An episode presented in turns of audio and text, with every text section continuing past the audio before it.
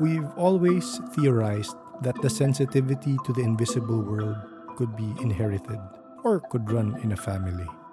In this unique episode, we have a brother and sister tell us their different experiences with the unknown. Ellis was the first one to get in touch with us and tell us about his experiences. He managed to drag his busy ate to join us on the call and tell us about her harrowing experiences in a hotel. Join us tonight as we listen to stories of haunted houses, encounters while meditating, and mysterious hotel guests. Enjoy. Oh, yun, you can start with your story about the ano. Free flow naman to, no? I don't Yes, need free to flow. pa Yes. any format. Okay. Yes, what yung Yun format nga, free flow um, tayo. I was actually informed by my brother to to you know to share my story. So I'll start my experience with Davao. Mm. Um, I am uh, actually a setting up call center. So my Mhm. my client asked me to go to Davao to set up a center there. So my first try was all good, but yung second comeback ko sa Davao, I have to stay in ano hotel yeah kasi that Mm-mm. time Marco Polo is uh, fully booked with the supervisor there. So the Okay. first night was good though the se- five days kasi ako nag-stay doon eh. Mm-mm. So I think it started uh, on my ano eh, third night ata if I'm not mistaken. So the third night ko um na, nag, after work nagpunta muna kami sa bar. As in, hindi naman ako uminom, juice lang and ano, juice lang talaga and then Mm-mm. kain, ganun lang yung ginawa namin. And then my partner um kasi lala, bakla yung ano, Mm-mm. yung yung supervisor na kasama ko sa room kasi I was afraid nga kasi yun yung kasagsagan ng masasapano ba yun? Yung yung Mm, ma- oh, yung yes, yes. away Oo, na yun. Yeah oo, oo. that's the height of it. So nagpasama ako. And then yung partner ko nga syempre nagalit kasi syempre ah, boy pa din, 'di ba? So he asked me to na ako na lang ganyan. And then I I told to to the supervisor na to I can carry on na parang di no need to accompany me. Okay. And then after saying that, siguro five minutes, bigla akong nahilo for for some reason. So inisip ko baka dahil puyat dahil after work yon So I decided to go back. Siguro mga ano yon mga 8 or 9 yon ng gabi. So nag hinatid lang nila ako, then ako na mag-isa umakit sa room. So nang paghiga ko, ano, parang hum, nag-start siya nung humangin. Yung yung contract kasi nakaipit sa laptop ko. Tapos parang siyang lumipad-lipad, ganyan. Mm. And then I checked the veranda, it's closed, the aircon is closed, no electric fan, as in completely no air. So, though kinabahan ako pero dinedma ko lang siya, di humiga na ako sa kama ko. And then I started hearing na nababasag na baso. Not specific na baso, basta may nababasag. Pero I thought it was a glass kasi may glass siya na pang toothbrush sa CR. So Okay. I thought yun. Di bumangon ako, check on it. But when I check, wala naman. Wala siya talaga. Then I Mhm. go back again. I hear it again. I think if I'm not mistaken, I heard it like two or three times. Okay. And then after that, di humiga ako ulit nakakumot and uh, nakita ko may babae at lalaki na nakatayo sa harap ng CR kasi adjacent yung yung bed and then Yes. CR parang ganun adjacent siya so sa bandang paanan nakita ko yun nga babae at lalaki naka, nakatayo nakaharap sa CR then ayun na tumakbo na ako sa sa sa labas ng ng lobby Ano itsura? Na- Sorry, na- pwede ko matanong. Ano itsura nung nakita mo sa CR? it's na, ano siya eh parang silhouette Parang Okay. gano'n. Basta I'm sure it's a girl and a boy. Though hindi ko na tinitigan in detail, but I know it's silhouette.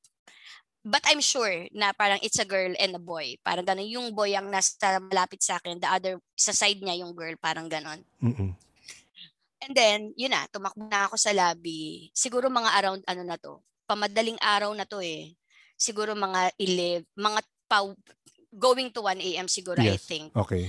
Kasi nasundo ako mag-around 3 na eh, kasi medyo malayo yung actual na house nung owner ng call center dun sa hotel ko. Okay. So yun, nagtapo na ako sa lobby and then I tell the whole story. As in talagang nakapajama, nakapa ako, tumakbo ng, ng hotel talaga. As in, kasi Oo. nakadress ako tapos pajama, hindi na ako nagbihis eh. yes, yes. Yun, takbo ako sa lobby. Then there, there's a girl there. I'm not sure if dalawa or isa sila. Basta girl yung kausap ko. Tell the whole story, blah, blah, blah, ganyan. Oo. Tapos bumalik na, pinabalik ako sa room, tapos parang may pupunta sa akin to check, to check sa akin. Di, syempre wala akong choice, so I, I have to go back sa room ko. Then I Oo. contacted na my the supervisor, yung sumasama sa akin, then yung owner, to pick me up and move me Oo. to to another hotel. Then, I called na, na Mar- ng Marco Polo may available. And then nasa room na ako, syempre I started packing my things na kasi nga anytime aalis na ako. So niready Yes. ko na siya. Then sa land sa 'di ba normally sa hotel may landline siya. So Yes. sa landline may tumawag sa akin. Sa landline ba or sa yeah, sa landline tumawag siya, I'm sure. Sa landline. Tapos babae yung nakausap ko, parang galit siya eh, na parang ililipat na lang kita ng room, parang ganon. Mm-mm, mm-mm. Kasi bayad na yung for ano ko, bay- bayad na yung Bayad for na, mm-mm. whole week stay ko. Seven whole days kasi week? ako normally, yes. Sagot kasi ng client. So seven days ako normally mag stay Parang ika third day ko yun eh. Eh ang amount na nabayad noon parang nasa 70k kasi parang 12k per night ako Yes. doon sa ano naka-executive suite kasi ako. Tapos yun hindi ko na daw mariripan. Eh syempre kapag ka pumunta ako ng Marco Polo, I have to pay on my own. Syempre hindi Yes. ko naman na pwedeng pabayaran sa client yun. Oo.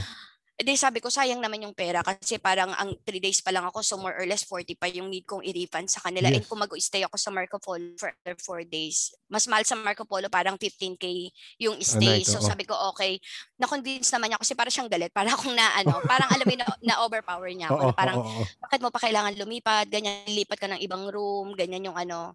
Basta to sum it up, I decided to, yes, sige, i-move mo ko ng ibang mo room. lang. Parang ganun na lang. Oo. Pero I had na my super the supervisor of the call center to accompanied me. Parang Okay. okay na siya, parang pupunta na siya anytime. So parang medyo ako nakampante na okay kahit May kasama ka na. i-transfer me to other yes, may kasama naman ako. And then after uh, that, nagbalik na ulit ako. Basta hindi pa ako natatapos magpa pero nagpapak pa din ako. Someone called me on my cellphone. Yun yung manager na nag reservation ko. Yung parang Okay. siya na kasi yung contact person ko dun sa hotel, Hotel. na nag-ayos ng lahat. So yun, tumawag siya sa akin. Sabi niya, I heard what happened, blah, blah, blah. And then sabi niya, um, just wait for me. I'll arrange the refund and whatnot. So sabi ko sa kanya, parang, are you sure? Kasi kausap ko yung sa lobby kanina parang ano hindi pa daw okay ipapa-approve and then may tumawag na sa landline yung yung yung tumawag pala sa landline yun yung kausap ko sa lobby daw Mm-mm. Parang ganon so hindi ko kasi matandaan kung dalawa yon or isa eh. basta girl yung kausap ko pero hindi ko na matandaan kung ilan yung tao sa lobby Yes. Tapos yun, sabi ko, are you sure? Eh, kasi sabi ko, para siyang galit. So, parang ang binigay niyang option sa akin is move lang kasi hindi na mariripan. Kasi para ako na-confuse. Oo. Sabi niya, no ma'am. Sabi niya, okay na po. Tapos sabi niya, and wala pong, sabi niya, parang imposible pong may tatawag sa inyo. Kasi nga, o yun nga, madaling araw na. Kasi Oo. Wala pong tao sa lobby. wala daw, wala daw. Ano. Then yun na, sobra Ayaw yung ka paalisin. ganyan, ganyan. In other words. Oo, tapos sabi ko, o sige, ano, okay na, parang, iaano na ako, na parang, sige, sige, go ko na yan, Ripan, ayoko nang lumipat, aalis Oo. na ako. Oo. Tapos siguro mga around 2, yun, dumating na yung supervisor, i inakampan, pumunta na siya agad sa room ko, nagmadali na ako mag-pack. Tapos siguro Oo. mga 5 to 10 minutes kami na doon, may kumatok na sa pinto. When I open it, yung I, at first, I assume it was a boy. Yes. Um, sabi niya, halika na, ganyan-ganyan, tulungan ko na po kayo. Tapos yung supervisor, for some reason, bigla niyang binagsak yung pinto. Ganon. Sabi ko, what happened? Sabi ko, ang rude mo naman. Ganon pa ako. Kasi oo. parang I don't have any idea eh. Oo. Sabi ko, ang rude mo naman, ganyan-ganyan. Tapos sabi niya, no, sabi niya, Miss, um, hindi po siya tao. Tapos dun nag-sink in sa akin na yung itsura niya, parang ang explanation ko sa kanya, hindi ko ma-explain eh, parang siyang painting. Sobrang puti, sobrang puti niya, tapos naka-Hawaiian, naka-flower-flower. Tapos yung mukha niya, parang ang perfect, parang paint, parang gano'n, parang hindi Mm. normal na tao, parang gano'n. Doon siya nagsikin. Tapos asing pagkasara niya, wala pang two minutes, binuksan namin yung pinto, wala ng tao sa hallway. And then the hallway, it's impossible. I doubt naman natatakbo siya para umalis. Oo. It's Oo. impossible kasi super haba ng lobby and nasa pinakadulo yung room ko. Dead end, kumbaga nasa dead end Oo, ako. oo, oo. Tapos wala siyang ibang lalabasan kung di yung way 9. And I doubt naman natatakbo siya. At kung tatakbo siya, super bilis kasi super haba talaga ng hallway. Kasi parang 12 yung room eh, dun sa Oo. floor na yon Parang ganun. 12 na linya ha. So parang around 24. Tsaka the fact na sinabi nung manager, nung, nung nagbusara nung door na hindi tao. Di ba? Oo, oo. Oh my. Tapos, Kinikalibutan What's weird, Mm. what's weird, after that, wala pang two minutes. Sorry, tumawag ulit sa cellphone ko yung manager. Ma'am, Oh. pa-wait na lang po. Wala pa po kasing available na belt na masusundo sa inyo. Kasi ang dami kong gamit eh. Oo, oo. Kasi yun yung pala yung initial na offer niya. Magpapadala na lang. Magpapadala na lang po na mag-assist sa inyo. Kasi wala pa yung supervisor. Sabi ko kasi pwede pa akong patulong. Kasi ang dami siguro, I think I have three or four bags. Dala. Kasi seven Oo. days. Tapos may laptop pa ako yung ibang gamit ko. Ganyan. Tapos yun, yun pagkasabi niya wala pang available. Hindi ko na sinabi na may umakit dito. And Nagmadali na kami. As in talagang hindi na ako nag-BS. Oo. go out na. Tapos yung nandun na kami sa sakyan, parang ano, muntik pa kaming mabunggo. Okay. Yun, tapos finally nakauwi. So sabi ko, okay, doon na lang ako nag-stay doon sa house ng ano, ng friend ba or sa hindi sa doon ako sa call center muna nag-stay Oo. everything goes smoothly naman pero ang weird kasi merong agent dito sa Davao kasi pangalawang balik ko to yung unang balik ko basta hindi niya ako kinakausap hindi niya ako kinakausap ng unang balik para siyang aloof pero hindi naman rude Yes. too far from that. Basta hindi lang niya ako kinakausap. Tapos nung second, syempre, pinagkwentuhan na sa office. Normal, ano, ganyan-ganyan. Tapos sinabi nga nila na the hotel is talaga daw known na may ganon. And yung hotel, yung pinag-stayan ko pa is talagang yung pala yung old. Kaya siguro, kaya sabi niya na parang, ah, kaya po kayo pinaalis agad kasi known pala talaga siya. Tapos yung parang pinaka, yung parang tatay pa nga nung may-ari nagalit kasi bakit daw ako pinag-stay doon. But doon ako nag, Oo. ano, nag-stay, ganyan-ganyan. So, Mm-mm. yun na open nagkwentuhan tapos yung yung certain agent na hindi ko makausap sa akin all of the sudden lumapit siya sabi niya ma'am kaya hindi kita nilalapitan kasi may laging sumusunod sa yung babae Oh my. ganon ganon Ano daw oo itsura tapos nung laging sumusunod sa'yo? hindi niya na hindi ko na rin tinanong eh Oo, oo. hindi ko na rin tinanong tapos yun um anong tawag dito nung pauwi na ako yun na naman nung pauwi na ako parang nag-ayos ako ng gamit sa sasakyan yung sasakyan all straight hindi siya yung parang nakatabingi and, and Oh. all basta straight lang siya Oo. Tapos yung pinto, nakasara na, bumukas. Bumukas yung pinto. As in, imposible Okay. kasi sa ang bigat-bigat, di ba, ng, ano, ng pintuan yun. So, Yes. yung bumukas siya. Tapos, as in, paglabas ng gate, nasira yung sasa. As in, edge, yung nanguso na ng gate, yung pintuan Oo. nasira. Nasira yung sasakyan. So, yung takot na takot na ako. Sabi ko, hindi na ako makabalik ng Manila, ganyan, ganyan. Tapos, sakto, merong parang truck, nakakilala naman na nag-deliver ng mga banana. Yun ang Mm-mm. sinakyan ko. Pahatid ng Ah, talaga? Oo. Mm-mm, kasi takot na takot na umiyak na talaga ako. Takot na Oo. takot. Feeling ko hindi na ako makakabalik ng Manila. Yun na, di nahatid na ako sa airport. Tapos pagdating doon, kala ko all good ganyan. Parang first time, um, yung yung sa airport, delay yung flight, in-announce na ng parang 3 hours. 3 Okay. to 4 hours yung makakancel. Mayroong offer na pre-rebook the following day. Okay. The following day. Parang the following day. So, sabi ko hindi, maghihintay ako. Tapos ang una kong ginawa, naghanap talaga ako ng chapel sa, sa airport. So, yun, super, super duper pray ako. Oo. Tapos yan, finally, na-uwi naman na. Basta ang bilin lang sa akin, parang wag agad uuwi sa bahay. Tapos Sino hindi, nagbilin? Yung, yung agent? mga tao doon. Ang mga tao doon. Okay, okay. Oo, okay. mga tao doon. Pero yun nga, hindi ko na, I'm, I'm super freaking tired na talaga. So, Oo. diretso na sa bahay. Nawala na rin siguro sa isip ko. Mm-mm. Tapos, ano yon parang hindi pa the following day nagparamdam sa bahay. Siguro ilang araw. Parang umuwi ako ng bahay. Hindi ko alam kung same to ha, kung siya pa din. Yes, oo, oo. Oo, ayoko siyang pagbintangan. Basta yung pag-uwi ko, yung, yung partner ko parang kinakausap ko, ganyan-ganyan. Tapos sumasagot. Tapos Mm. pagpunta ko sa kwarto, wala. Walang tao. Oo, tapos yun na, nag-started na ako na nakakarinig na nababasag ulit. Yung Ah, same na nababasag. unang, Oo. yung unang-una ko narinig na nababasag na baso. Tapos Oo. yun na, meron, ano, mer- naniniwala kasi ako sa mga ganun eh. Yung parang nagpapa, ano, al- al- al- albularyo ba tawag doon? Yung Yes, i-check, oo. yung sa kandila. Oo. Wala siyang alam ha. As in, first time namin nag-meet.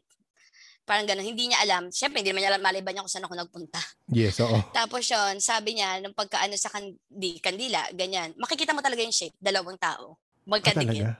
Oo, sabi niya, pinuntahan kang lugar na parang ano, sinusundan ka. Mm-mm. O, tapos yun, parang super pray, seven days nilagay sa ano. In fairness, nawala naman din. Nawala siya. Hindi niya sinabi kung bakit ka sinusundan. Hindi na eh. Ang tagal na kasi nung parang ago na eh. Yung, Hmm. yung, medyo madaming scenario na parang ganun eh. Pero parang hindi ko na ma- matandaan yung exact kasi that was 10 years ago. Okay. Ayun, tapos yun nga, pinapabalik ako ng boss ko ag- ulit for another training. Kasi nagka-training ako, sabi ko kahit bayaran mo akong million, hindi na ako babalik. kasi malaki din yun talagang yung bayad. Oo, oo, oo. na hindi ko na pinuntan kasi super natakot ako. Doon nakakakita talaga ako pero kasi parang first time kong nakakakita lang kunyari yung sa dati sa may bahay ng friend ko. Mm-mm. Pagpasok ko doon, may nakita akong matamang mama na parang sunog yung mukha. Yung pala yung matagal ng patay, yun yung may-ari. Mm-mm. Tapos sa CR, nakakita ako, dinescribe ko, parang kulot yung buhok, mistisa, ganyan, lola pala. Nung pinakita yung picture yun, yun yung nakita Mm-mm. ko. parang ganun, nakakakita talaga ako. Oo, I think first, hindi, sure ako, first time ko nakakita, I think when I was 10 years old, nagkasunog kasi sa bahay. Okay. So we have to live dun sa house ng tita ko, near naman sa amin. So madaling araw yon I think around 2 or 3. Sa sala kasi kami natutulog, may lumilipad na dami-daming papel sa paa ko. Mm-mm. So parang I have to to wake up. Tapos pag tingala ako, nakahiga pa din pero mingala ako, may nakaupo sa ulunan ko na nakadikwatro, pugot yung ulo. Basta doon nagsimula, yun yung pinakaunang-unang beses ko nakakita. Mm-mm. Alam mo po posibleng kasi ito sinasabi ng ibang mga nakakakita ah. Ah, yung mas ano pa, yung mas in tune pa sa kanilang gift. Pag meron kang gift na ganyan, minsan iba yung nilalabas mong aura sa in, the- in their dimension eh. So posibleng nilalapitan ka because nakikita nilang, uy, may kapangyarihan si ate. Parang ganun eh. I- I- I'm just assuming ah. And then yung iba naman, parang ano, ang sabi daw, parang lahat naman meron daw. Pero, yun nga, it- it's the way kung paano siya madedevelop, mag-open. Mhm. Pero Mhm. normally daw, nag, nag, sa iba daw nag-o-occur siya pag may big event. So yun Yes. nga, feeling ko kasi nung sunog na yun, pa naman ako nun. Pero doon siya nag, nag-start. Okay. Then yun na, nag-i-start na ako makakita. Like sa tabi ng bahay namin, nakakita ako doon na parang dalawang bata na parang sobrang itim. Oo. Inakbangan yung pinsan ko tsaka tita ko. Magkatabi natutulog, inakbangan. Tapos wala pang 5 minutes, gumising, binangungot. Okay. Tapos yung tita ko din, ginaya siya. Yung tita ko nasa bahay namin, inutusan ako pumunta sa bahay nila para or something. Basta Oo. puro lahat to bata pa ako. Pero sure ako, hindi naman sobrang bata. I think pa high school na. Mm-mm. Pagpukas ko ng pinto, nakaupo siya, nakangiti sa akin sa pintuan. Eh, yung tita ko, siya yung nag-utos sa akin. Oo. Oo, ganun. Lagi, lagi na ako. Tapos pagpupunta ako sa ibang bahay, nakakakita ako. Hindi naman lahat. Para may, naku, ang bigat. Tapos maya-maya makakakita na ako. Nararamdaman mo. Nakikita ka, parang kung saan pati nakapwesto. Oo. Yun. Tapos ano, meron akong parang hindi ko alam kung nang, ano ba, kung coincidence. Basta parang nakikita ko na mangyayari. Oo. yung parang oo. kunyari, naku, masusugatan ako. Parang Mm, itutuloy ko mm. pa rin yung gagawa ko, tapos masusugatan nga ako. So, Yes, ang madalas ko nang ginagawa, pag nakita ko na sa vision ko may mangyayari, iibahin ko yung gagawin ko. Parang ganun. Ah, kapatid mo kasi si Elise nakikinig siya. Marami talaga Ah. sa pod, sa, sa na-interview namin na, na may abilities, ganyan. Talagang may, may sort of pre- premonition kayo. Nakakaram, minsan papasok pa lang kayo sa lugar, nararamdaman nyo na kung meron o wala. Tapos mamaya, I mean, hindi lahat nakakita. Pati event, pati ano, parang pati death. Pati, oo, yun. Meron akong ano, oo, parang ito bata pa din ako nito. I think pa high school. Before high school. Tama ba? Hindi ko na matandaan yung edad ko, mata, super tagal na. Pero yun, yung, yung, yung lola ng pinsan ko, sa side ng father nila, hindi ako tulog, I'm sure hindi ako tulog. Nakita ko sa vision ko na parang nakaano siya sa kabaong, wearing green, tsaka Okay. brown na coffin. Tapos yun, Mhm. nung pagsabi ko tinatakbo na sa hospital, sinabi ko dun sa katulong na parang ganyan yung nakita ko, ito yung suot ko. Pag uwi, yun na yun. Green, eh diba na, napaka-unusual Oo, oo. na green. Yun, green yung suot, tapos yung brown yung, yung coffin. Tapos even yung parang nagkasunog sa tabi ng bahay namin, nakita ko yun. Tapos kinabukasan, nagka, ano, nagkasunog sa tabi Nagkasunog ng bahay namin. Not that big naman, pero yun, Oo. nakita ko siya, parang ganun. Sa, sa ngayon ba, meron ka pa rin nagaganyan na nararamdaman? Nakakakita, nakakakita na madalang, pero hindi na yung, yung sa vision more on parang nangyayari sa akin eh. Ah, mas sa'yo na lang. Mas nakasentro sa mga Oo. personal mo. Oo. Tapos minsan, kapag nakikita ko siya, tapos hindi ko na ini-entertain. Parang ganun. Deadmahin mo na lang. Mm-mm. Mabilis na question. Ah, Sure. ah, yung nakita mong lalaki tsaka babae, nakapostura ba yung lalaki tas may hat yung lalaki? Wala naman.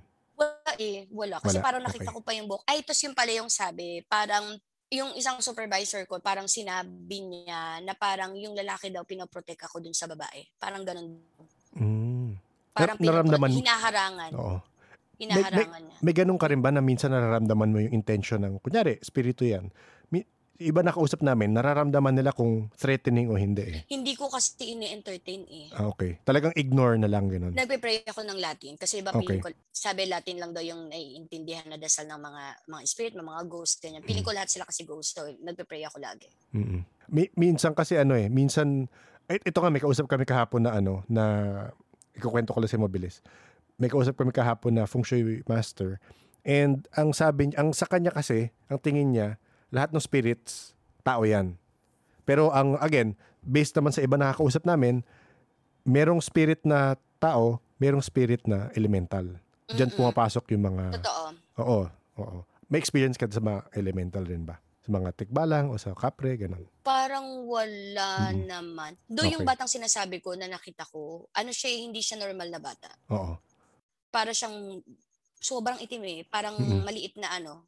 Parang, I'm not sure kung maligna ba tawag. Basta hindi siya yung parang, alam kong hindi siya tao. Hindi siya tao. Oo. Not Yun, the, so nararamdaman not mo. the, Mm. not the usual na nakikita ko na alam kong tao to. Alam kong dead body to. Parang ganon, galing sa tao na soul. Yung nakikita ko na yung dalawa na yon hindi siya tao talaga. I'm Mm. sure. Mm. Tapos yun, nung nagpa-renovate kami ng bahay, kasi parang umikot. So, nakuha namin yung half na part ng bahay. Uy, wag na yan. Na yun. Afraid siya. Okay. Nandito, Ay. nandito nandyan kami. yata siya. Ah, Nandyan okay. siya ngayon. Wag yun, wag yun. Wag daw yun. May pag-stop. okay. Nabuhayan, wag daw. Oo, baka may ano, baka may mangyari. Sige, kwento mo na lang yung Ellis pag ano, sa, sa text, sa message na lang. ano yung, sabi ni Ellis, kwento mo rin daw yung Next Spirit of the Glass kay sa Fort Santiago. Ay, oo, nung ano yan, nung college yan. Nag-aano kami. Yung sa may ila- ilalim yun eh. May, may dadaanan ka doon na parang tunnel na ilalim, ganyan. Mm, mm, mm. Tatlo lang kami ng best Yung friend. dun- ko. dungeon. Mm, Dan, hindi ko mm. alam kung ano tawag. Ayun, kala namin, isas, ako sure akong hindi ko talaga namang ginagalaw yung baso. Nagaganon kami. Tapos talagang gumagalaw siya. Tapos ang ginawa namin, sabay-sabay kami nag-angat, umikot yung baso. Oo. Okay. Tapos iniwan nyo na lang, ganun. Tumakbo kami talaga. At talagang Oo. hindi naman na kami nakipagsapalaran pa doon. Tumakbo na kami. Okay. Di, di, dito sa, nasa, nakabalik ka namang Manila or, or naka-destino ka ngayon? I mean, naka-posisyon ka sa Ay, na, Manila, Manila, Manila. Manila. Dito naman, kamusta mga experience mo? Recently, wala na ba? Ma- madalang na, ganun?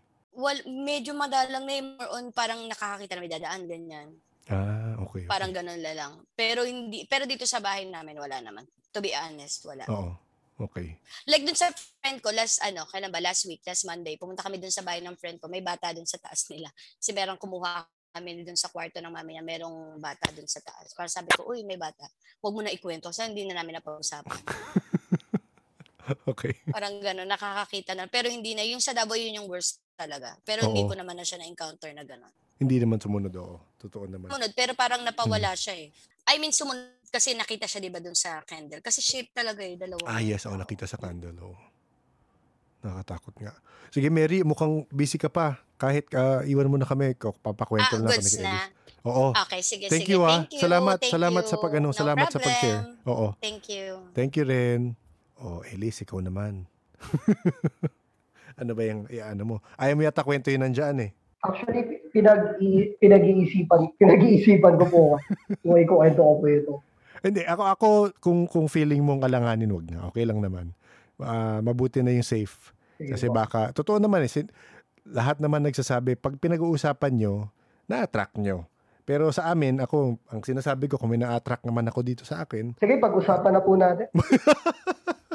tapang, nawala lang ate mo, tapang mo na. Sigurado ka ha? Sigurado ka? Sige lang po. Okay lang po. Oh, hindi naman kailangan, pero sige. Oh, Saan niyo po ba ako gusto mag-start po? actually, kahit from the start, Na ah, experience po. eh, oo. Kasi ba, based doon sa ano mo, hindi ka rin nagbigay sa akin ng detalye pala masyado. Gusto mo, simulan mo dyan sa bahay. Kung, again, or sa, kahit sa labas muna, para hindi ka na ma- matempt magkwento dyan. Sige, unahin ko na po yung sa bahay. okay. Actually po kasi, parang ba- bago, bago po ako makinig sa inyo, nag-email na po ako kay Sir Jaime parang a few months or a few weeks ago lang pala. Okay. Si Sir Jaime Licao. Oo. Kasi may seizure disorder. So, may nakita po akong medit- meditation na sinabi na kapag ginawa mo to, parang, kumbaga, marire- mapapawasan yung sum- Although, bihira naman ako sumpuin, pero malaki raw yung improvement. Okay. So, last year ko lang po ito ginawa. So, pinractice ko po siya um, ilang gabi.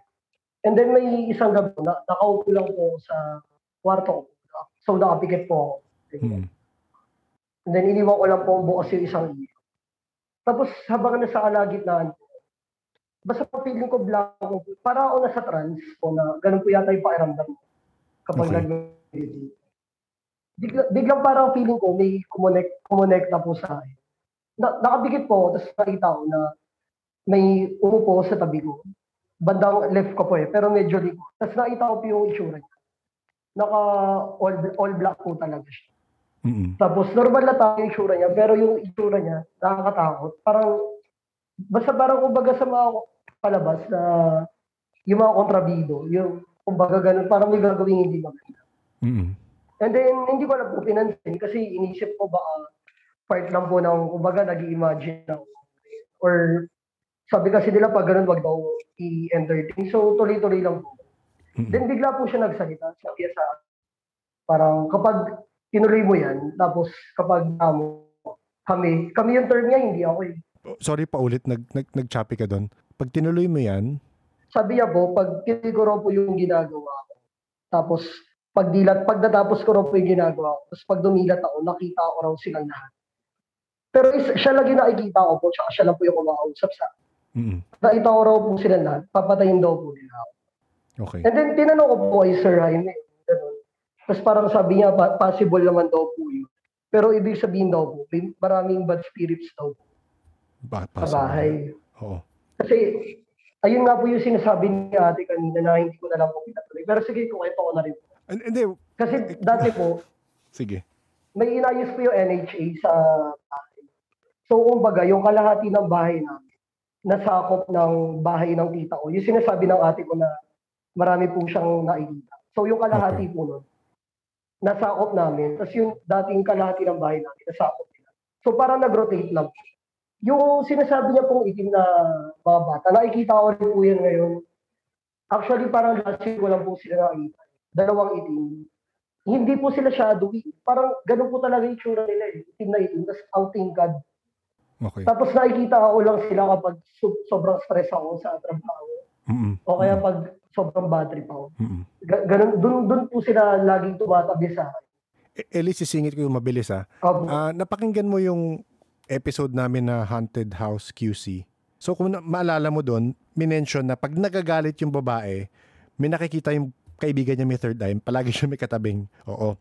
So, ah, yun, yun ang yun ang solusyon doon is oh, I mean, ang dali sabihin para sa akin eh, 'di ba? Pero try mong wag mag-dwell sa stress, try mo mag mag-dwell sa lungkot or galit kasi parang yun ang pag ganun ang emotion mo, na-attract mo talaga yung tawag nila lower frequency beings or parang yan, mga masasamang elemento, yun ang lumalapit pag pag nagpapairal yung ganung emotions talaga. So, ang dali para sabihin para sa akin, hindi ko alam hindi ko alam ang buhay mo para sabihin sa yun. Pero yun ang parang pina-advise ko na lang palagi na ah, yun, maganda siguro mag-meditate ka tapos try mo maging masaya. So, ah, hindi ko alam kung napakinggan mo rin yung episode nung sa Exorcist, parang sabi niya, Opo, napakinggan. patugtog ka music, maging masaya ka, hindi naman sumay, kailangan sumayaw ka, pero kung ano yung ika- ikasasaya sasaya mo, gawin mo para hindi yan hindi hindi mag-stage yan yung emotion mo. Kasi yun nga eh, yung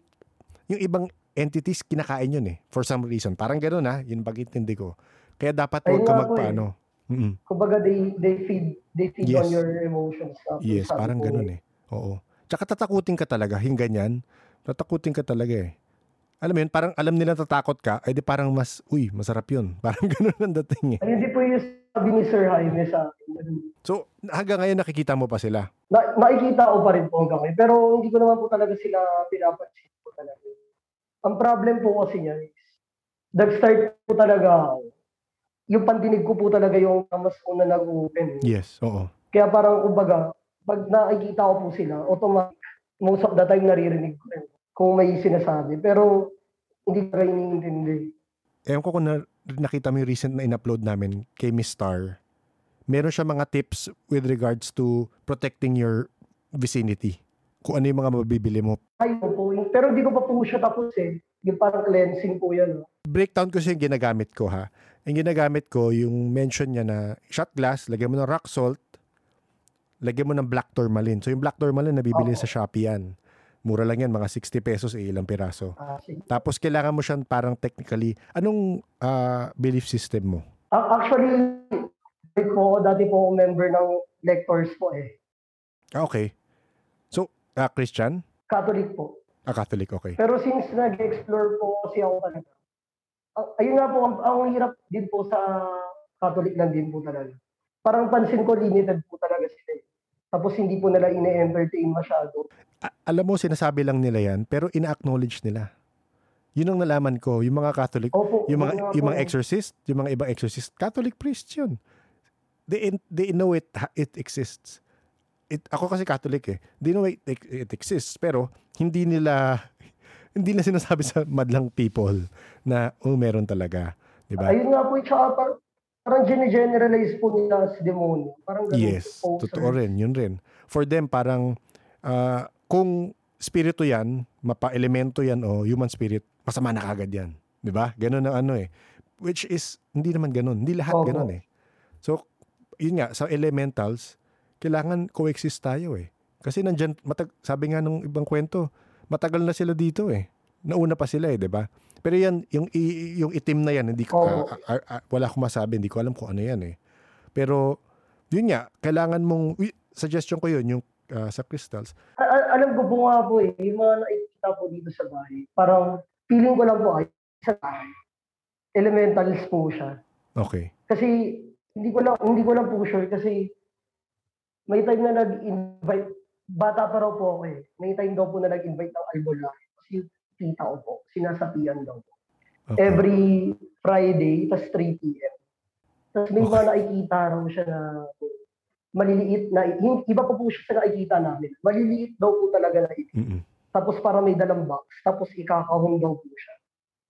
Tapos nagla po lagi. Basta parang something na ganun. Bakit kaya, no? Napaisip ka. Tapos, eto nga po, parang noong January 2020, parang hindi ko po sure kung nadala ko po ba to galing Baguio. Kasi po, December 2019, eh, bigla ko lang po naisipang mag-solo travel. Mm-mm. So, nung araw na yun, tapos nung gabi, bumiyahe na ako. So, di- nung madaling araw ng kinabukasan sa Baguio na ako. So, ganun lang po. Yung usual na ginagawa. Tapos pagdating ng gabi po doon, edi nakatulog na po ako. Tapos maya maya, may gumigising po sa akin na ba, ganun na, ba- Bata. ang pagkakasabi niya po, huwag kang matulog. Oo. Kaya tapos gini, gini, parang ganun po. Eh di nagising po ako. Pero inisip ko lang po kasi minsan, ah, kumbaga, dahil baka, kumbaga nag-aagaw yung tulog, tsaka yung gising. Parang baka nag imagine lang po. Eh di nakatulog po ulit ako. Maya-maya po, ganun po ulit. Ayun po ulit yung sinabi. Naramdaman ko na, parang ginaro na yung ulo. Na wag, wag daw po ako matulog. Ganun. Eh di napabangon na po ako. Kasi nagulat po talaga ako. Kasi pag natutulog po talaga ako, nakatalok po po talaga Mm-mm. simula nung may nakikita na po ako sa kwarto ko po dati. Para si, nasanay na ako na nakatanong. So, natanggal po yung umot. So, hanggang kalahati ng katawan ko. Natanggal yung umot. Tapos, edi na pabango na po. Patay po lahat ng ilaw, so wala po nakikita. Malabo po yung mata Noong nakaupo po, nag-iisip ako kung imagination ko lang po. May naramdaman ako na bum, ah, tawag dito, huminga sa bato ko. Mm-mm. Tapos ang init. Malakas yung ano. Tapos nakapagtaka po kasi, kasi yung pwesto po ng kwarto ko sa cellar po. Mm-mm. So, ano po tayo, transient house. Sa Okay. cellar. So, walang bintana na panggagaling ng hangin. Tapos ang init. Tapos doon na po ako kinalabutan. Parang nung gabi na yun, bigla ako umuwi ng Manila. Dahil po doon. Tapos siguro after a few days, parang may nangyari po na, ito na sa Manila na po Mm-mm. na nagising po ako ng umaga. Tapos so, cellphone, cellphone. Tapos ba, naramdaman ko po ulit yun kasi nakatagilid po sa baga sa pader. May naramdaman po ulit, huminga sa bato ko po. Okay. Ganun. So, kinabahan na ako. Kasi naalala ko yung sa Baguio. Tapos, nilingon ko po, parang yun po yung pinakamalaking pagkakamali hindi na ako. nilingon ko po siya. Tapos parang, ayun po yung first time ko makakita ng sobrang solid po talaga. Na itim na itim po siya. Tapos, ma mahaba yung mabuhok. Mahaba yung buhok niya eh. Pero alam ko pong lalaki. Tapos parang una parang nagdidilaw-dilaw yung mata. Tapos nung una parang puti lang yung mata niya. Tapos parang medyo mapula. Tapos nakita ko yung ngipin niya, ang matalim. Tapos puti, gano'n. Tapos Mm. parang, tapos parang madumi po yung ngipin. Pero yun po. Hindi na po umagalaw nun. Kasi Mm. inisip ko, ba ano lang, paralysis lang. Kasi medyo skeptical po kasi ako sa sleep paralysis. Oo. Although parang marami pong accounts, dito to. Pero natawa kasi gising po ako, tapos parang may hawak po akong cellphone na nun, kasi pabangon po talaga. Oo. Tapos hindi po ako makagalaw. Tapos di sinabi po siya eh, na parang wag raw po akong bumangon kasi parang kumbaga pag-aari yan po. Oo. Parang may sinabi po siyang date.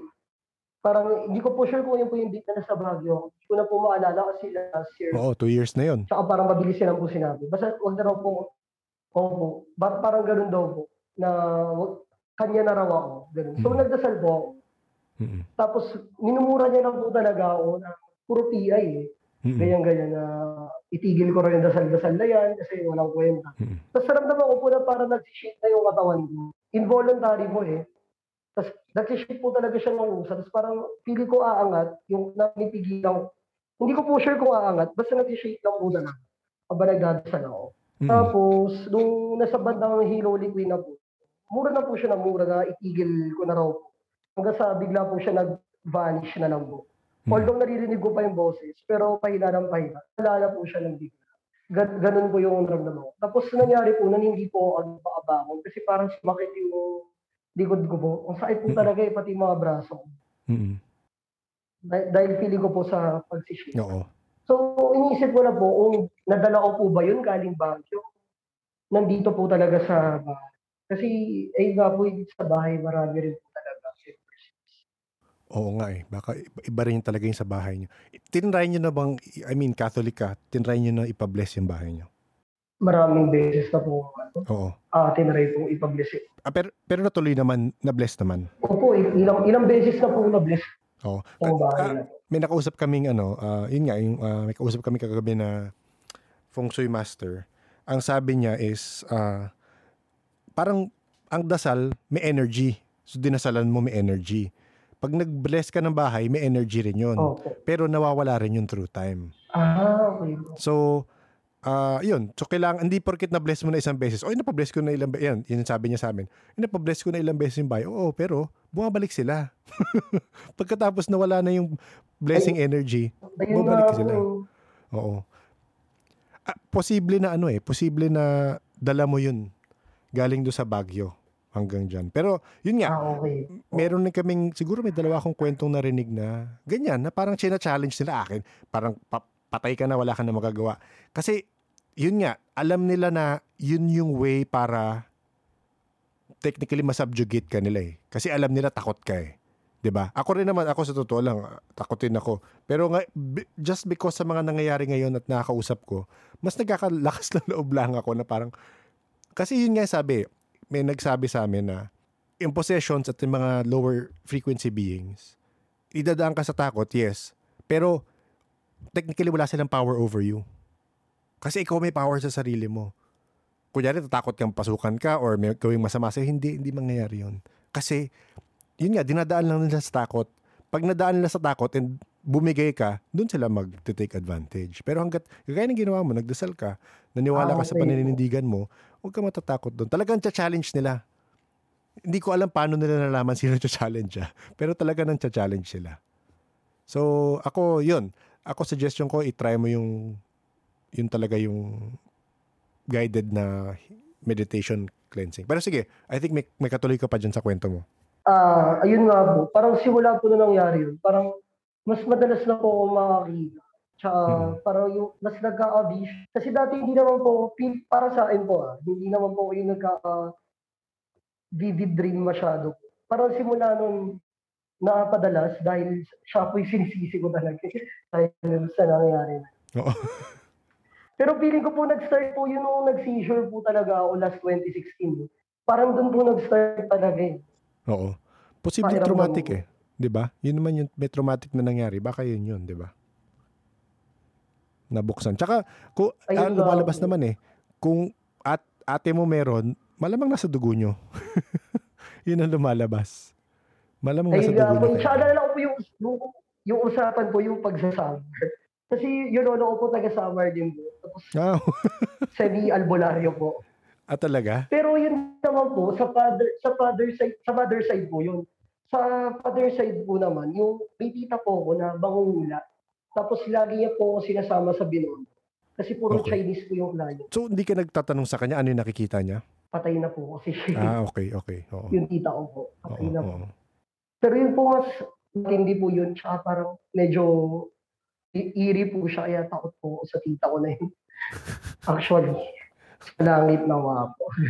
Ganun. Malay mo, ah, ginaguide ka niya ngayon, hindi mo alam. 'Di ba? Naniniwala po ba kayo sa photograph reading po? Reading. Ah, alam mo, ito sabihin ko sa iyo ah, sa mga nakausap naming psychic, kahit ano, minsan kahit walang photograph, minsan ganitong zoom, nakapatay yung camera, nakakabasa sila. Minsan nakakatulong lang yung photograph. Meaning sabihin la, pwede ko makita yung muka ng tao. Ganon. Tapos, dami na information kagad nila. So, iba-iba, iba-iba talaga eh. May iba, again, kung trained yung tao, kahit nakasara yung camera, mababasa ka nila. Malalaman nila yung... Tama. I mean, kung, kung, kung gawin nila, hindi, hindi siya automatic na pag, pag on pala ng call, nababasa ka na hindi eh. They have to do it intentionally, parang ganon. So, yung photo reading, nakaka, it helps them uh, validate some facts for some, I think, for some reason. Or na, yun nga, talagang parang, re- may ganun eh. Hindi ko rin maintindihan eh. Pero parang ganun yung powers nila. Bakit? Ano yung quest, kwento mo sa ano? Ah, yun, yun nga po. Kasi may isa po akong friend sa church. So, parang siya po yung nakakahanap. May nakakakita-kita rin po. Kasi, ang problem po kasi, ayoko na po i-bring up yung problem sa church. So, diretso na lang po. Ah, may friend daw po siya sa office na, baga, na, na, nanaginip daw po siya ng tatlong, hindi po sure kung tatlong itim na pwede. Tapos nagpapaalam daw sa kanya kung pwedeng tumira sa bahay nila. Okay. Pumayag daw po siya. Mm. Yun, nag, nagkwento sa akin ng friend. Tapos tinanong, parang itry ko raw, ikaw, first time ko po itong ginawa, this year lang po siya nangyari. Mm. So, nangingi po ako ng picture.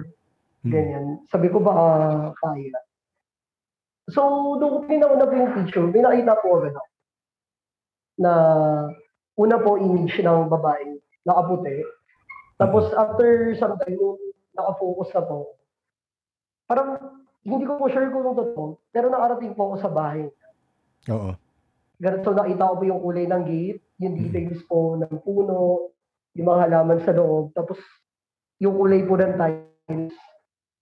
Tapos, basta po, yun yung kinuwento ko po sa kanya, accurate naman po yung mga nakita. And then, nung nakadalawang balik po kasi ako eh. May nakita po ako una doon, matandang babae, tsaka matandang lalaki sa ilalim ng hagdan. So, ang sama ng tingin sa akin. Mm. So, yun po. So, lumabas na po ako. Hindi ko po alam kung ano po yun. Basta da- matandang lalaki, babae.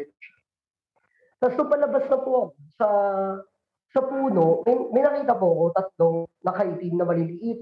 Yung isa may crown, tap- tapos yung isa matanda, natahimik. Kasi isa matanda, tawa ng tawa lang. Mm. So yun, nakakwento ko na po sa, ano, sa office mate ng friend ko. So, accurate yung details. Tapos, turns out po, yung, yun nga po yung nakita kong tatlong maliliit. Yun po po yung nakita sa panaginip. May, may, may crown, Oo. tapos may tawa ng tawa. Tapos yung isa tahimik lang. Tapos yung nakita ko raw po na babae, yung pinakauna ko pong nakita ko. Dati raw po, may times daw na nagigising siya sa madaling araw. Nakikita yun. Kasi dinescribe ko po yung itsura eh, ng babae na away. Nakikita niya raw po dati. Pero ngayon hindi na raw. Pero yun nga nan- nandun pa rin po, kasama niya. Tapos yung dalawang mat- matanda na babae na na, parang baka lolo-lola niya raw po yun na deads na po. Tapos nag-send din po siya sa akin ng ano, Okay. Pero bakit masama tingin sa'yo? ayun nga po, feeling ko po, baka dahil hindi ako nagpaalam sa kanya. Mm. Na, kasi hindi ko po siya in-inform na pupunta, na, kumbaga ako nakakaano po na mag-photograph feeling ako, yung friend ko po, parang yun, yun po muna. Kinausap ko lang po siya pagkatapos ko, excuse me po, pagkatapos ko po gawin. Tapos nung chinek ko na po yung, mga, yung bahay, kasi nakita ko po na ano eh, may bahay pa sa likod, tapos may garage. So, dinescribe ko po. Tapos nakita ko po yung mga picture, may nakita po, o ang common po, ang dami po shadows sa bawat picture, pero hindi niya raw po nakikita. So, kita, kasi may friend po ako na psychic, taga, taga ibang bansa po siya. Nakilala ko lang po siya sa Pinoy horror community. kung familiar po kayo. Tapos Pinoy mula siya po yung po sa. Community po. Ah, hindi, hindi ko alam. Yung sila Spooky Pie po, may creepypasta, ayun po, doon po sila na-discover. Makikinig po kasi ako. Ayun po yung mga original na pinapakita ko. po dati. Mm, mm, mm. So, yun, yun po. Tapos after ko po nung parang nagsuka po ako nun, tapos minaigreen po ako ng buong araw. Dahil parang feeling ko kung dahil po siguro. Baka nga. Oo, kasi, eh, well, ah, yun ang common rin sa mga kwento ng nakakausap namin. Ah, parang nakaka mas mapagod ka rin eh sa gagawin mo. Kaganyan, read ka ng photo. Sa first You will- time po, Oh, you, you oh, for, especially first time mo. Mag you will spend energy to do that. Kailangan mo maglabas ng energy para gawin. And yun nga, ah, mapapagod ka talaga. Merong may toll siya sa ano. So, hindi mo rin pwede gawin palagi, parang ganun. Especially nga parang kumbaga newfound abilities yan for you, 'di ba? So para mag o dahan-dahanin mo parang ganun. yun nga po eh. Tapos tinanong ko nga po ko siya, sabi ko, hindi magaganda yung spirits na nakikita ko sa bahay niyo. Sabi ko, parang may problema ka ba or may away? Tapos sabi niya po wala. Pero feeling ko meron. Tapos para sa huli, inamin niya rin po na parang kumbaga may dalawang bahay po kasi yun eh. May conflict daw po. May matinding parang agawan, parang may away po dahil sa bahay. Okay. So yun, parang alam ko na po na kumbaga parang feeling ko dahil puro negative emotions, attracted po yung mga negative spirits doon sa bahay nila. Although parang may nakita na po ako doon na may mga spirits doon na matagal na nandun na, na hindi na po mapapaalis. Pero yan, kagaya niyan, yung kinukwento mo, yan rin yung kwento ng lahat ng mga nakakausap namin na may abilities na, yun, di ba? Parang, paano mo nalaman nagsisinungaling siya sa'yo? Di ba? Paano mo nalaman na, yun nga, may something silang pinag-aawayan sa bahay? Di ba? Pa- ako, ac- actual tanong ko sa'yo yan ah. Paano mo nga na-feel? Kasi hindi ko natatanong yun sa iba eh. Oo. Parang parang bigla lang po siya eh. Parang alam mo, parang feeling, parang madadama niyo po. Oo, pa- parang bigla pumapasok lang. Parang kumbaga parang ma-absorb niyo po yung emotions. Mm-mm. Hindi ko pa alam kung empathy po ba. Pero Kasi picture lang po eh. Y- yes. Empathy siya in a way. Empathy siya in a way. Kaya nagtataka po ako eh. Kasi yun, yun rin ang combo na sinasabi ng mga nakausap namin na parang wala, may pumapasok lang biglaan sa utak ko, random. Hindi ko kailangan, hindi doon, yun, si Exorcist nagkakwento nun, hindi niya papasukan ng logic, sasabihin niya lang o susulat niya na lang. Tapos mamaya mag, mag-make sense siya. Pero kasi yun ang pumapasok na, yun ang energy na binabato sa kanya nung lugar ano, or nung tao, nung, nung bahay. So yun sa'yo, ganun. Literal. So I think, ah, kailangan mo, it, it's either, again, this is your choice. I-develop mo siya or i-ignore mo siya. Ganun. Oo. Opo. Kasi parang yan yung signs of awakening. Eh. Kasi kahapon nga, yung kausap naming feng shui master, nag-start sa kanya, technically feng shui master siya, yes, pero technically, may third gift, may third eye rin siya. Pero yung sa kanya, nag-open ng third eye niya, 30 plus na siya, 32 yata.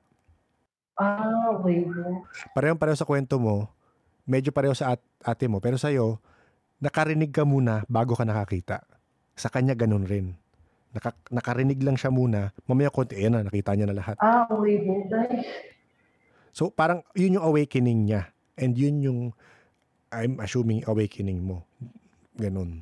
Ideally lang talaga, meron ano, meron kang, may mag-guide sa'yo. Pero kasi yung kanina mga nak- nakikwento, na-share mo, medyo, how do I call that? Parang, yung specific mong, yung elementong bantay mo, yung bantay mo, medyo, wag mo, wag mo na, na um, so parang, ano, ano ba yun? Parang medyo judgmental kasi talaga tayo eh.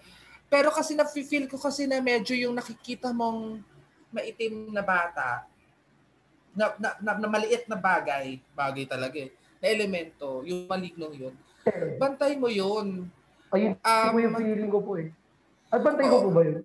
Oo, bantay mo yun. Kaya lang kasi nga, I mean, hindi, unfortunately, hindi lahat ng banta ay medyo magandang tingnan. Oo, kaya hindi Ayun ako, eh. kaya ako kasi, for example, yung, sinas, yung bantay ko, um, in all fairness naman sa kanya, nasan, siguro dahil um, alam niyang medyo hindi kaaya-aya, kasi tikba lang siya eh. So, ang ang ginagawa okay niya, kasi, kasi, ba, kasi nung bata ako, may sa aso, So ngayon, pag nakikita ko siya, mukha siyang aso. Ganon. So eventually, yung Ah, pag, la- lalo na pag mag- maganda yung bond nyo ng bantay mo, eventually mag evolve siya into something that is okay for your for eyes. Kasi minsan, yung mga bantay natin, hindi naman tayo ang nakakapili ng bantay eh. Sila ang pumipili sa atin. So pag eventually, pag halimbawa maganda na yung band nyo, malalaman na nung bantay mo kung ano yung pleasing sa mata mo para yun yung, yung, ang tawag dito, yun yung magiging physical manifestation niya. Para pag nagkita kayo ulit, hindi ka na matatakot. Does that make sense? Ah, okay po. Opo, opo. Gets po. Ah, nice, nice. Oo nga po. May, may, point, may point po. Oo, palagi may point yan si Sam eh. Oo, yan kasi sinabi ni Direk, nag, nag, nag, nagsabi ni, tinanong ko kasi ako ni Direk kung magpa-participate ako. O yun, may participation na ako. Oo, yan ang Oo. participation. 100 na yung participation ko for today sa presentation. Okay, ha? talagyan ko na sa grades mo yan. Sige. Salamat. Oo. Thank you po sa, sa pag-share po. yung ate mo kasi, so meron din siyang third eye, di ba? Kaya lang kasi, um, I, k- kasi pag na-approach siya, pupunahin mo yung mga kwento, mga kwento niya, mas heightened yung um, abilities niya pag wala siya sa bahay nila o nagla, dinadala sa siya sa kung saan saan. Eh, yung kasing part na yun, dahil sensitive na siya, plus yung stressful work, marunong, ak, nagaganon din kasi ako, nagsiset up din kasi ako minsan ng call center before. So alam ko kung gaano ka-stressful yun. So an ability plus stressful environment, promise talaga ma- makikita at makikita mo siya and it will it will attract a lot of entity. So kaya yun, kaya mapupunan niya, you can ask your sister about it, mapupunan niya, mas active yung abilities niya pag, masyado siya, pag marami siyang ginagawa. Ah, okay. kasi uh, kasi oh, kasi kasi stress kumbaga yung stress levels niya hindi na siya nakakapag-focus so ang kasi ang tao kasi like us we, if we focus on something specific one thing wala tayong ibang makikita eh kasi talaga solid tayo so pero dahil scattered brain yung ate mo nung panahong yon kaya medyo yung ability niya to cancel out other you know, um, beings, eh, wala. Wala sa kanya. Oo. So, la- lalabas at lalabas yon Ganon. Ah. So, i-share mo na lang sa ate mo. I mean, after naman ito, i-share ko rin naman tong episode. Pero mat- kailangan ko pa edit. Opo. Pwede, pwede po ba magtanong? Oo, bak- bakit hindi? Ano po ba?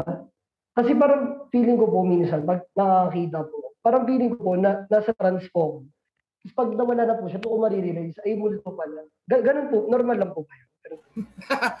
Ano normal. Lagi po kasi very normal naman yon Very normal. Although, siguro nga dahil um, hindi, I don't know if you plan on practicing it fur- further. Um, duma- dadating ka talaga doon sa point na hindi ka na masyadong ma-face o mahihilo, mas-stress pag nakakita ka. Um, the only thing is that for you to be able to, you know, to attain that level of, you know, ability to focus and not be drained out, medyo matagal-tagal na biyahe, kumbaga. Oo, matagal-tagal na biyahe. So, ang ginagawa mostly, um, may mga available naman na training, pero kasi, ang pinakamaganda talagang way for you to be able to not experience that anymore is to focus talaga, mag-focus ka na mag-focus. Remember mo direct yung isa nating guest before that yung nag, nag, nag nakaka-cancel yung noise. Yes, oo. Ganun Si din ang nara- feeling ko ganun din yung nararamdaman niya na pag nakakakita na siya ng Mm, spirit, Tama, oo, tama, tama, na-face na siya, pero feeling niya mahihilo na siya, Oo, yung oo. ganun. Opo, medyo ganun po. Oo, sa kanya medyo ini-ignore niya eh. Parang ayaw, ayaw niya. Ah, hanapin niya. Na, pag, nararamdaman niya pag makakita na siya. Tapos, hanapin niya. Pero hindi niya gusto i-develop yung ability. So, yun na, sinabi lang namin, mag-ingat ka na lang. Pag nararamdaman mo na yun, katawan mo yun na sinasabi sa'yo, o merong spirito o merong elemento, yun lang, kailangan lang mag-iingat ka. So yun nga, tama si Sam, kailangan mo siyang, ano, I guess, tama naman yung path mo na of meditation. Hindi ko lang alam kung ano yung tumabi sa'yo at nagsabi sa'yo na papatayin ka nila o whatever. Pero ayun nga ayun nga po yung sabi ni Sir, Sir Jaime Licao, parang it- itigil ko raw po muna ano sa bandala. Kasi ibig sabihin, marami raw pong bad spirits sa bahay. Kaya sila po yung lumala pag nagme-meditate po ako. Hindi ko masabi. Pa, ah, well, may alam rin naman si Sir Jaime. So baka ganun. Hindi ko hindi ko alam eh. Hindi ko hindi ko mababasa. Pero feeling ko feeling ko naman direct yun. no? Feeling ko naman yung sinasabi niya na papatayin. Takot naman ako sa papatayin. Oo nga eh. Kita. Pero ganun lang yun. Alam mo yung, ano tawag dito? Ah, ang mga medyo ma, sasabihin ko malignant. Paano Oo. to? Si, ano to? Cancer? Ma- malevolent. malevolent. Ay, mga malevolent spirit. ang mga malevolent spirit kasi, ang una nilang gagawin talaga, shock factor yan. Sila, yung makikita mo yung mga mga nakikwento sa kung saan saan na biglang lalabas yung multo. Ganyan. Ah, gulatin ka. Oo. Oo, shock factor talaga kasi sila kasi ganun yun eh, automatic yun, fear agad yung papasok sa isip mo, fear yung mararamdaman mo. So, mas busog sila doon. Kasi doon sila kumukuha eh. Ah. Um, depression, Yung depression. anxiety, Yes. Oo. takot, yan. Galit. Diyan sila kumukuha. Galit, yan. Doon sila kumukuha. So, dalawa yung factor na yan. So, pag halimbawa, automatic na ginu- ginulat ka nila, biglang nag-apparate sa harapan mo, o kaya yung mga threatening na kakainin, papatayin kita, papatayin ko yung pamilya mo. Literally kasi automatic ang papasok sa isip mo is takot. Pero, I can't remember one na tanda ay si, si Sir Raymond. Mm, Na si Sir Raymond, si- kaya nalala ko. Sige, nalala oo. Sige nga, patayin mo nga ako ngayon Oo, na. ginanon niya. Biglang Oo. nawala, biglang nawala yung spirit. Ay, Nagagalit pero parang kwento o par, pa- parang yung kwento mo sa yung parang sleep paralysis ka na nagdasal ka. Parang ganun yung nangyari kay Sir Raymond Isaac na china-challenge siya. Tapos parang siya rin challenge niya parang parang ano niya, parang piniloso po niya. Piniloso po niya yung demonyo parang whatever. sinda, sindaan na lang po. Sininda ka, oo. Pero sabi niya after takot na takot siya, oo. Pero dinaan niya muna sa ganun. At kailangan mo tapangan talaga sa ibang bagay na ganyan. Na parang wala ka namang karapatan magpumasok dito at guluhin ako eh. Wala ka mang magagawa. Tsaka yun, dinasal mo. So, nag-work eh. Nag-work naman talaga. Yun lang, kailangan lang parang meron kang, may galit, galit, parang ang tawag nga nila, righteous anger. Na parang, may right ako Ah, dito sa okay, bahay okay. ko na hindi mo ko guluhin. Parang ganun. Pwede ka naman magalit na ganun eh, di ba? For yourself, di ba? For your protection, for your safety. Oo. So, ganun lang talaga, sintakan lang talaga yan. Ma- Oo. Paunahan na lang kayong matakot talaga. Kasi pag, pag halimbawa, ganyan mga threatening na yung mga spirit, mostly yung mga yan, desperate na yung mga yan. Kasi tipong gutom na gutom na yung mga yan. kasi nararamdaman ko, nararamdaman ko kasi, Ah, yung yung family nyo, nararamdaman ko kasi yung family nyo, close, tight-knit kayo. Although yes, medyo kung saan scattered kayo, kung saan sa pun- sa mundo, ano. Pero kasi, feeling ko kasi close yung tight-knit family kayo, yung tip, yung conversation nyo nga lang ng ate mo, medyo, di ba, ang lalim. Kita, na, nararamdaman ko malalim yung yung relationship nyo ng ate mo. So, so ibig sabihin nun, for the longest time na nandiyan dyan sa siyang, sa naka, naka-attach sa family nyo, wala siyang masyadong makain kasi po, itong mga kapatid. Di ba sabi, sabi nga din ni, ni, ni Master No, kahapon, fung, oh, kahapon, oo. Oo, naghahanap talaga siya ng butas. Hahanap siya ng weak, Hahanap. weak link sa pamilya mo. Ganon yon. Nung, nung nandyan ba ate mo or nung magkasama kayo, may nangyayari na ganyan? Kasi, kasi po nung ano, simula po nung i-renovate yung bahay po natin, doon, doon lang po nag-start eh. Pero si ate po, nasa QC na po siya. Mm, Kumbaga, okay. kumbaga wala na po siya dito. Possibly may nagulo rin kayo sa renovation. Hindi ko alam. Ma, hindi ko alam kung may connection yun. Possible, possible din yon possible din. Kasi parang ang dating po sa akin, kumbaga, kumbaga yung mga dati po na nakatira sa kabila, parang kumbaga since nakuha namin yung kalahati, nalipat sa amin, kumbaga parang ganun po yung naging dating sa amin. Mm. Kasi nag- nag-rotate po eh. Yung bang sa kabila, ano mo sinasabi Ano yung kabila? Ano yung sinasabi mo sa kabila na na- na-occupy nyo? Ano yun? Dati ting bahay? Ano dati? Ah, ano, po lang siya before? Katabing bahay, katabing, katabing bahay po namin. Ayun po yung kamag-anak po namin na doon po yung marami po talaga. Kasi dati nung hindi pa naman po ganito yung bahay namin. But meron po, pero hindi naman po siya ano eh. Kumbaga parang normal lang. Tapos simula po nung nag-rotate, nakasakop namin yung kalahati. Nasakop nila yung kalahati. Parang doon po nag-start na yung aura, pa, may something, parang dilim. Eh, kamusta naman yung relationship ng, ng kabilang family? Ay, wala na po na, ano na po siya ngayon, junk shop na po siya ngayon. Hindi, I mean, yung, ba, ba, di ba, so, house siya before ng Oo. tita mo, tama ba? Opo. House siya dati ng kamag-anak nyo. Nung, nung panahon yun, kamusta yung relationship ng family? Ah, ano po yun eh. Laging magulo po kasi si tita po, mala, malakas uminom eh. Ah, okay. Ay, kaya, Tapos lagi Oo. sila nag-aaway ni ah kaya siguro, siguro dahil kaya kaya siguro ganun kasi nung panahon o nandoon sila sa kabilang bahay medyo marami may turmoil, may kaguluhan, busog sila, Mm-mm. pinaltan mo yung Oo. yung inilipat mo sila sa bahay mo, eh no choice ka. Oo. Kasama sila, Hinahanap. kasama sila, kasama sila sa, re- sa Package renovation deal. mo. Package deal yun. Oo. Com- Complete package yung pote. Oo. May, may built-in multo, may built-in bad spirit, gano'n. Hindi furniture yung nabili mo, be. Oo. kung, kung, kung narinig mo yung episode ni Exorcist, second part yata, sinasabi niya na kaya siya nagugustuhan ng ibang elemento and spirito is palagi siya nagbe-bless. Bine-bless niya yung parang pagpupunta siya sa isang area, parang I bless the whatever elements are here and whatever spirits are here, bibless ko sila, parang pagdadasal ko sila. So, posibleng, ang sabi niya kasi, uh, ewan ko na pakinggan mo na yun, wag mong babanggain ng lower frequency ang tawag nila ng galit, lung- lungkot, ng depression, wag mong babanggain ng ganun yung binabato sa'yo na energy ng whatever spirits there are there. So parang kailangan mo batuhin ng masaya, masaya, ah, nagmamahalan kayo mag pamilya, ganun ibabato nyo, eventually aalis yan kasi hindi nila ma-match eh. Parang, ay, puro ganito nararamdaman ko dito, ayoko na dito. Maghahanap yun ng iba. Siguro po, kasi possible po na kaya po mas kumbaga visible sila last year kasi kamamatay lang po ng father ko po. Hmm. Condolence ah. Possible po siguro yun, no? kaya malungkot po yung Posible, oo. Kasi, yun nga, may kwento rin yung isang kaibigan ko na nung namatayan siya ng tatay niya, may kumapit sa kanya na spirit. And yun, nagdala ng malas, nagdala ng depression. Kasi yun nga, hindi mo naman maiwasan yun eh. Talaga may mangyayari sa buhay ng tao na mararamdaman mo yung ganyan eh, di ba? So, kailangan lang medyo positive ka lang talaga.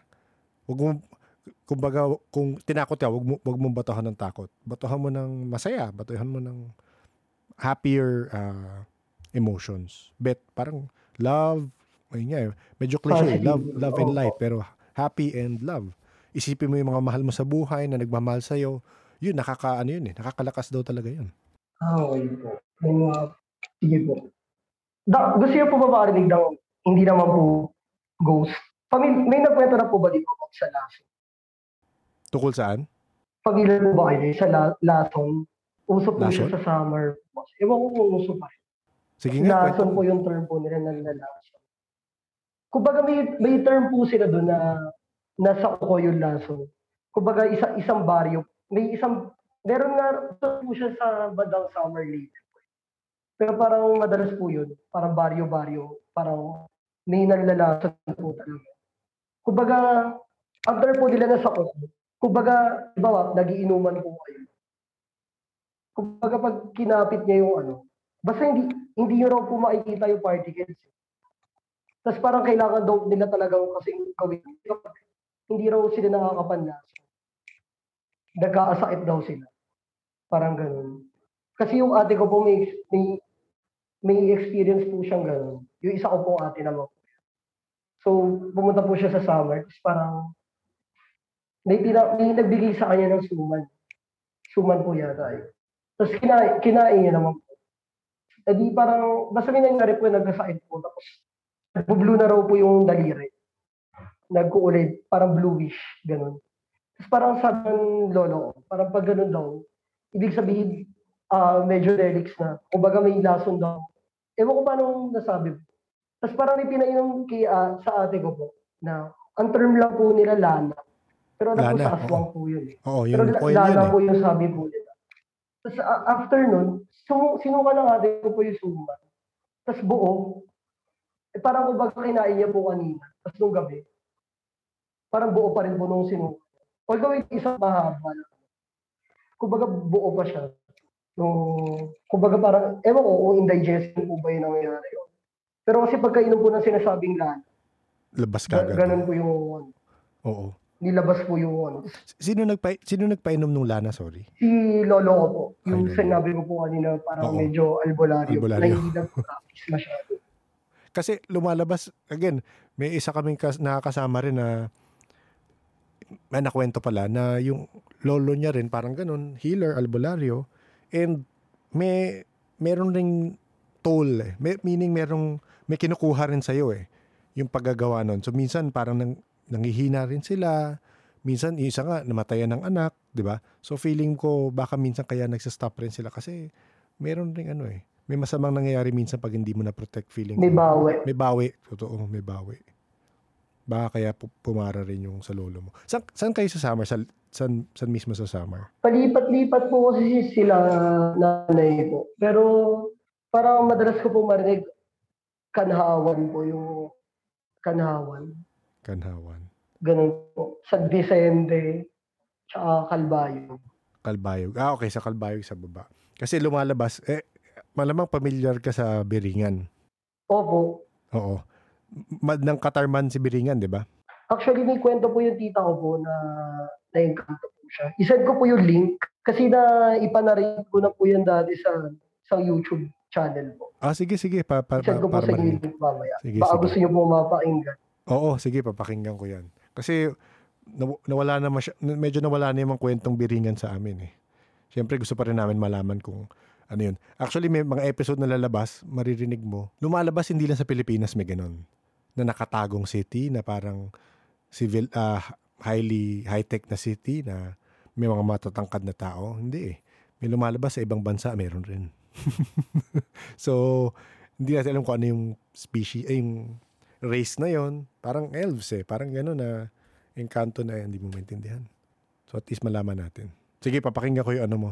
Sa bag. Kasi sa ibang bansa nga po, di ba may may leprechaun nga po sa ibang bansa. Parang kumbaga feeling ko per country, may ano po eh. May tanong po about sa elemento. Hmm, Well, sige. medyo religious lang po. Okay. Parang, tingnan niyo po ba, parang kumbaga creation, part po ba siya ng creation? O bigla lang din po silang... Kasi may, may napanood po akong horror film. Pinoy, Pinoy film, medyo luma na po siya. Parang may part doon na sinabi yung matandang babae na yung mga encanto, tiyanak, tikbalang. Parang kumbaga mga angels daw po dati yun. Tapos, war between angels and demons. Tapos yung mga angels na kumbaga hindi nag-participate, nagtago, sila raw po yung mga fallen, tapos para mga descendants daw po nila yung mga, hindi ko po, siguro theory. Eh, Kanya-kanyang theory, oo. Kanya-kanyang theory yan eh. eh ma- malalaman lang natin pag namatay tayo or may makausap kayo elemento. Pero pansinin mo, sa, sa marami akong naka, naririnig na kwento na may nakausap na elemento. Yun nga, kahapon yung, ah, yung kausap namin feng master. May, may inurong siyang puno or bark ng puno, may pinaputol yata sila. Maraming nagsasabi, yung sa elementals, sinasabi lang, mas matagal na kami kaysa sa inyo nauna kami dito. Gets mo? So, napaka, napaka self-centered. Minsan kasi, uh, nothing against the, ako Catholic ako, nothing against the Bible and the Catholic religion, pero minsan napaka self-centered na feeling mo ikaw lang ang nilalang sa mundo. 'Di ba? Hindi posible may ibang nilalang sa mundo. Nung ginawa tayo, meron na dyan. And mas matatagal buhay nila. Pero not necessarily, ito nga eh, ito, dito ako na, na-amaze sila rin may kanya-kanyang belief rin sila. So, for me, yung mga elemental is they are spirits in that they're in that spirit realm and they were probably here also the same time we were evolving. Pero nasa spirit realm sila. Tayo nasa physical realm. Parang ganun. Meron rin silang communities. And most of the time, yun ang sabi sa amin, pati si Sam sinabi naman yun, most of the time, ang elementals, hindi sila nakikialam. Hindi sila nanggugulo. Pero kagaya nun, kagaya nung tinanong sa'yo ni Sam, kamusta yung family sa tabi nyo dyan? 'Di ba sabi mo medyo negative, nag-aaway. So yung energies natin, nag-spill over sa kasi kagaya emotions, di ba? Nakik- the fact na pag galit, pag takot ka, galit ka, lumalabas yung nakikita yun sa other dimension, di ba? Same rin, pag ma- panay away tayo, panay galit, panay ano, nagsispill over sa kanila and nai-impluensya sila. So kung puro away doon, yung energy doon sa place na yon puro galit rin.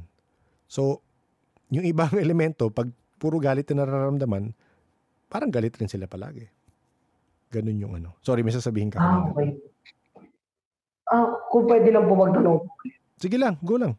Kasi po itong bahay po, since na matay po si tatay ko po, pinagpaplano na po ibenta. Kasi kumbaga ancestral po ito. Tapos ito po yung nangyari nung last month po. So pinagpaplano ang ibenta. Tapos may tito po dito rin po nakatira. Siya po yung parang sobrang gigil na gigil ni benta. Tapos pansin ko lang po, every time na mapag-uusapan na ibibenta yung bahay, parang pili ko yung mga housemates dito, bigla sila naglalabasan. Parang feeling ko, agitated sila sa thought na ibibenta. Tapos ako yung ginugulo nila. Tapos, although hindi ko naman po naririnig kung may sinasabi, pero parang hindi ko po gusto yung feeling na, kumbaga, dinudumog. Parang dinudumog po ako. Na, Yes. Oo. Siguro kasi alam nila nakikita ko sila. Tsaka ayaw nila. Ayaw nila umalis kayo. Ayun nga po yung linggo eh. Kaya sa akin po sila nag-ano. Parang sinabi ko na, huwag ako yung guluhin nyo kasi hindi ko naman, hindi ko na ako yung nagsasuggest sa event. Kasi yun po ha, kinabukasan, nag, nagkasakit po yung si, si uncle ko po. Parang two weeks din po siya na eh, side ng father ko po, parang hindi po talaga sila sakitin eh. Si, parang first time ko po siya nakita na, na parang hindi po siya makabangon.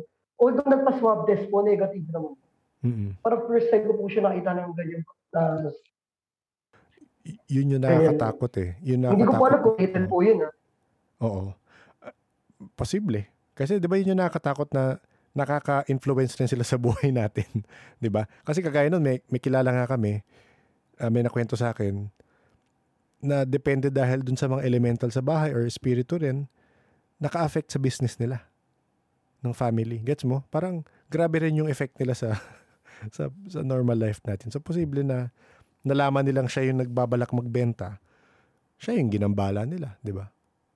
nagkasakit. Yung nakausap namin kahapon na shui master, sabi niya, pag bigla kayo nagkasakit, hindi ma-explain ng mga doktor kung ano yun. Meron, yun, yun kagad, yun ang ano niya.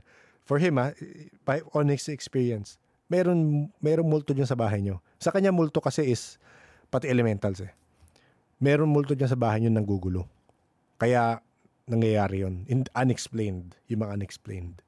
So, posible, kagaya na sa tito. Ayun nga po yung eh. Parang okay lang po sila na manawat, mapait. Pero yung bibigay po na sakit, yung mananakit. Parang ay, ayun po yung, kumbaga nakaka-bother. mm Pero ayun, oo. communicate mo na lang. Sabihin, ay, tama naman yung ginawa mo. Eh. Sabihin mo na hindi ko naman ginusto itong mangyayari sa bahay, 'di ba? Talagang may ibang desisyon. Pero yun nga, alam, obvious sa'yo, nararamdaman mo, ayaw nila. Kasi siguro magugulo nga sila. Nasanay na sila sa inyo for some reason.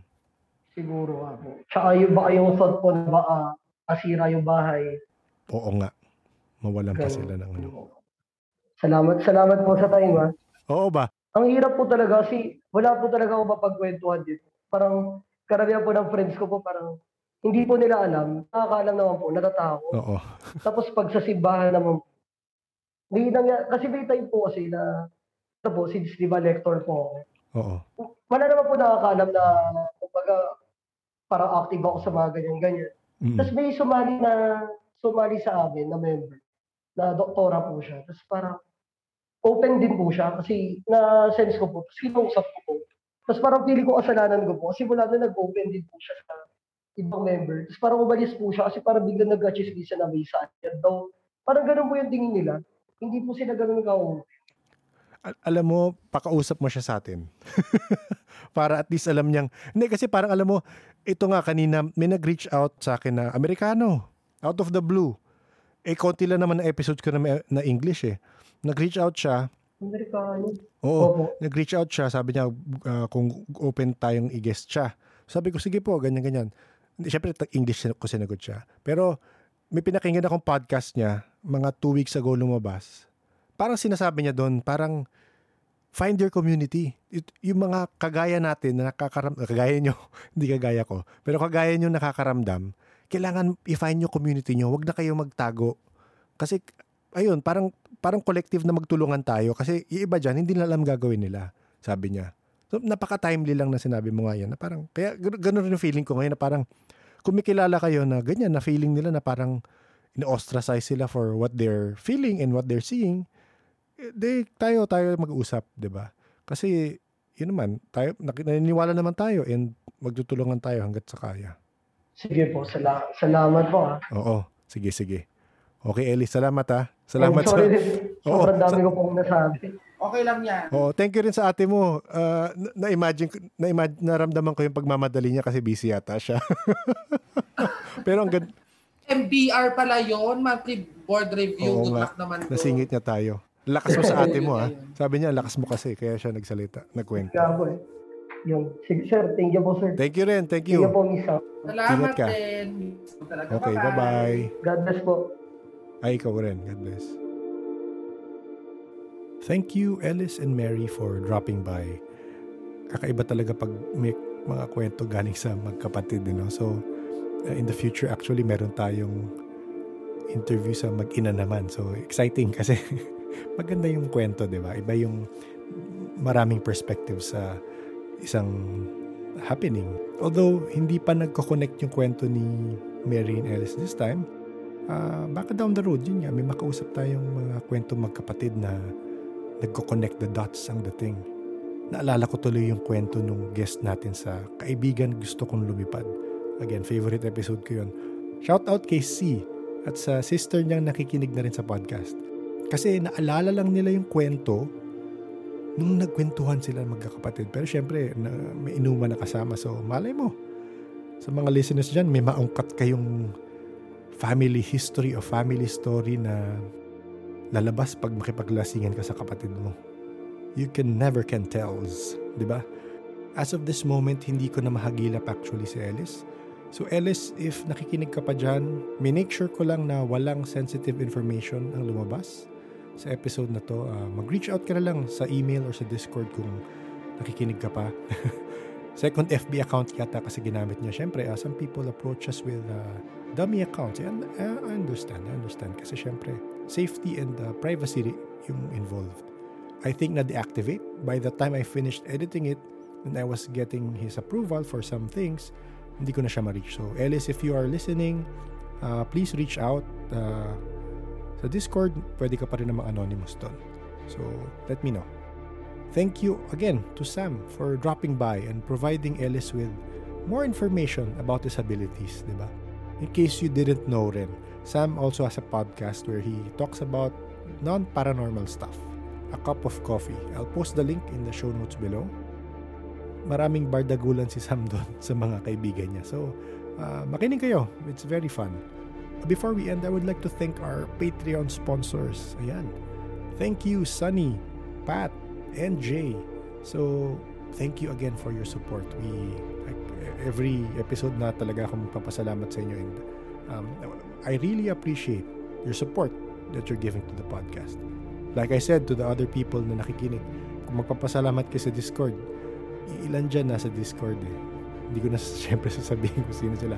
Pero magpasalamat na lang kayo kasi nakakatulong sila sa paglabas ng episode. So, thank you again to our Patreon sponsor. So, if you want to support the podcast in any way, tignan nyo kung ano yung mga uh, available for you na kaya nyo. If hindi naman, okay lang. Nakikinig kayo dyan, nag-message kayo sa Discord, tumutulong kayo sa mga tao sa Discord, that is help enough. The Paranormal Podcast is engineered and produced by F90 Productions. If you have the time, please rate and review our show on your preferred podcast platform. If you can share it with like minded friends, this helps us spread the word to others who might be experiencing things they cannot explain. Thank you for listening.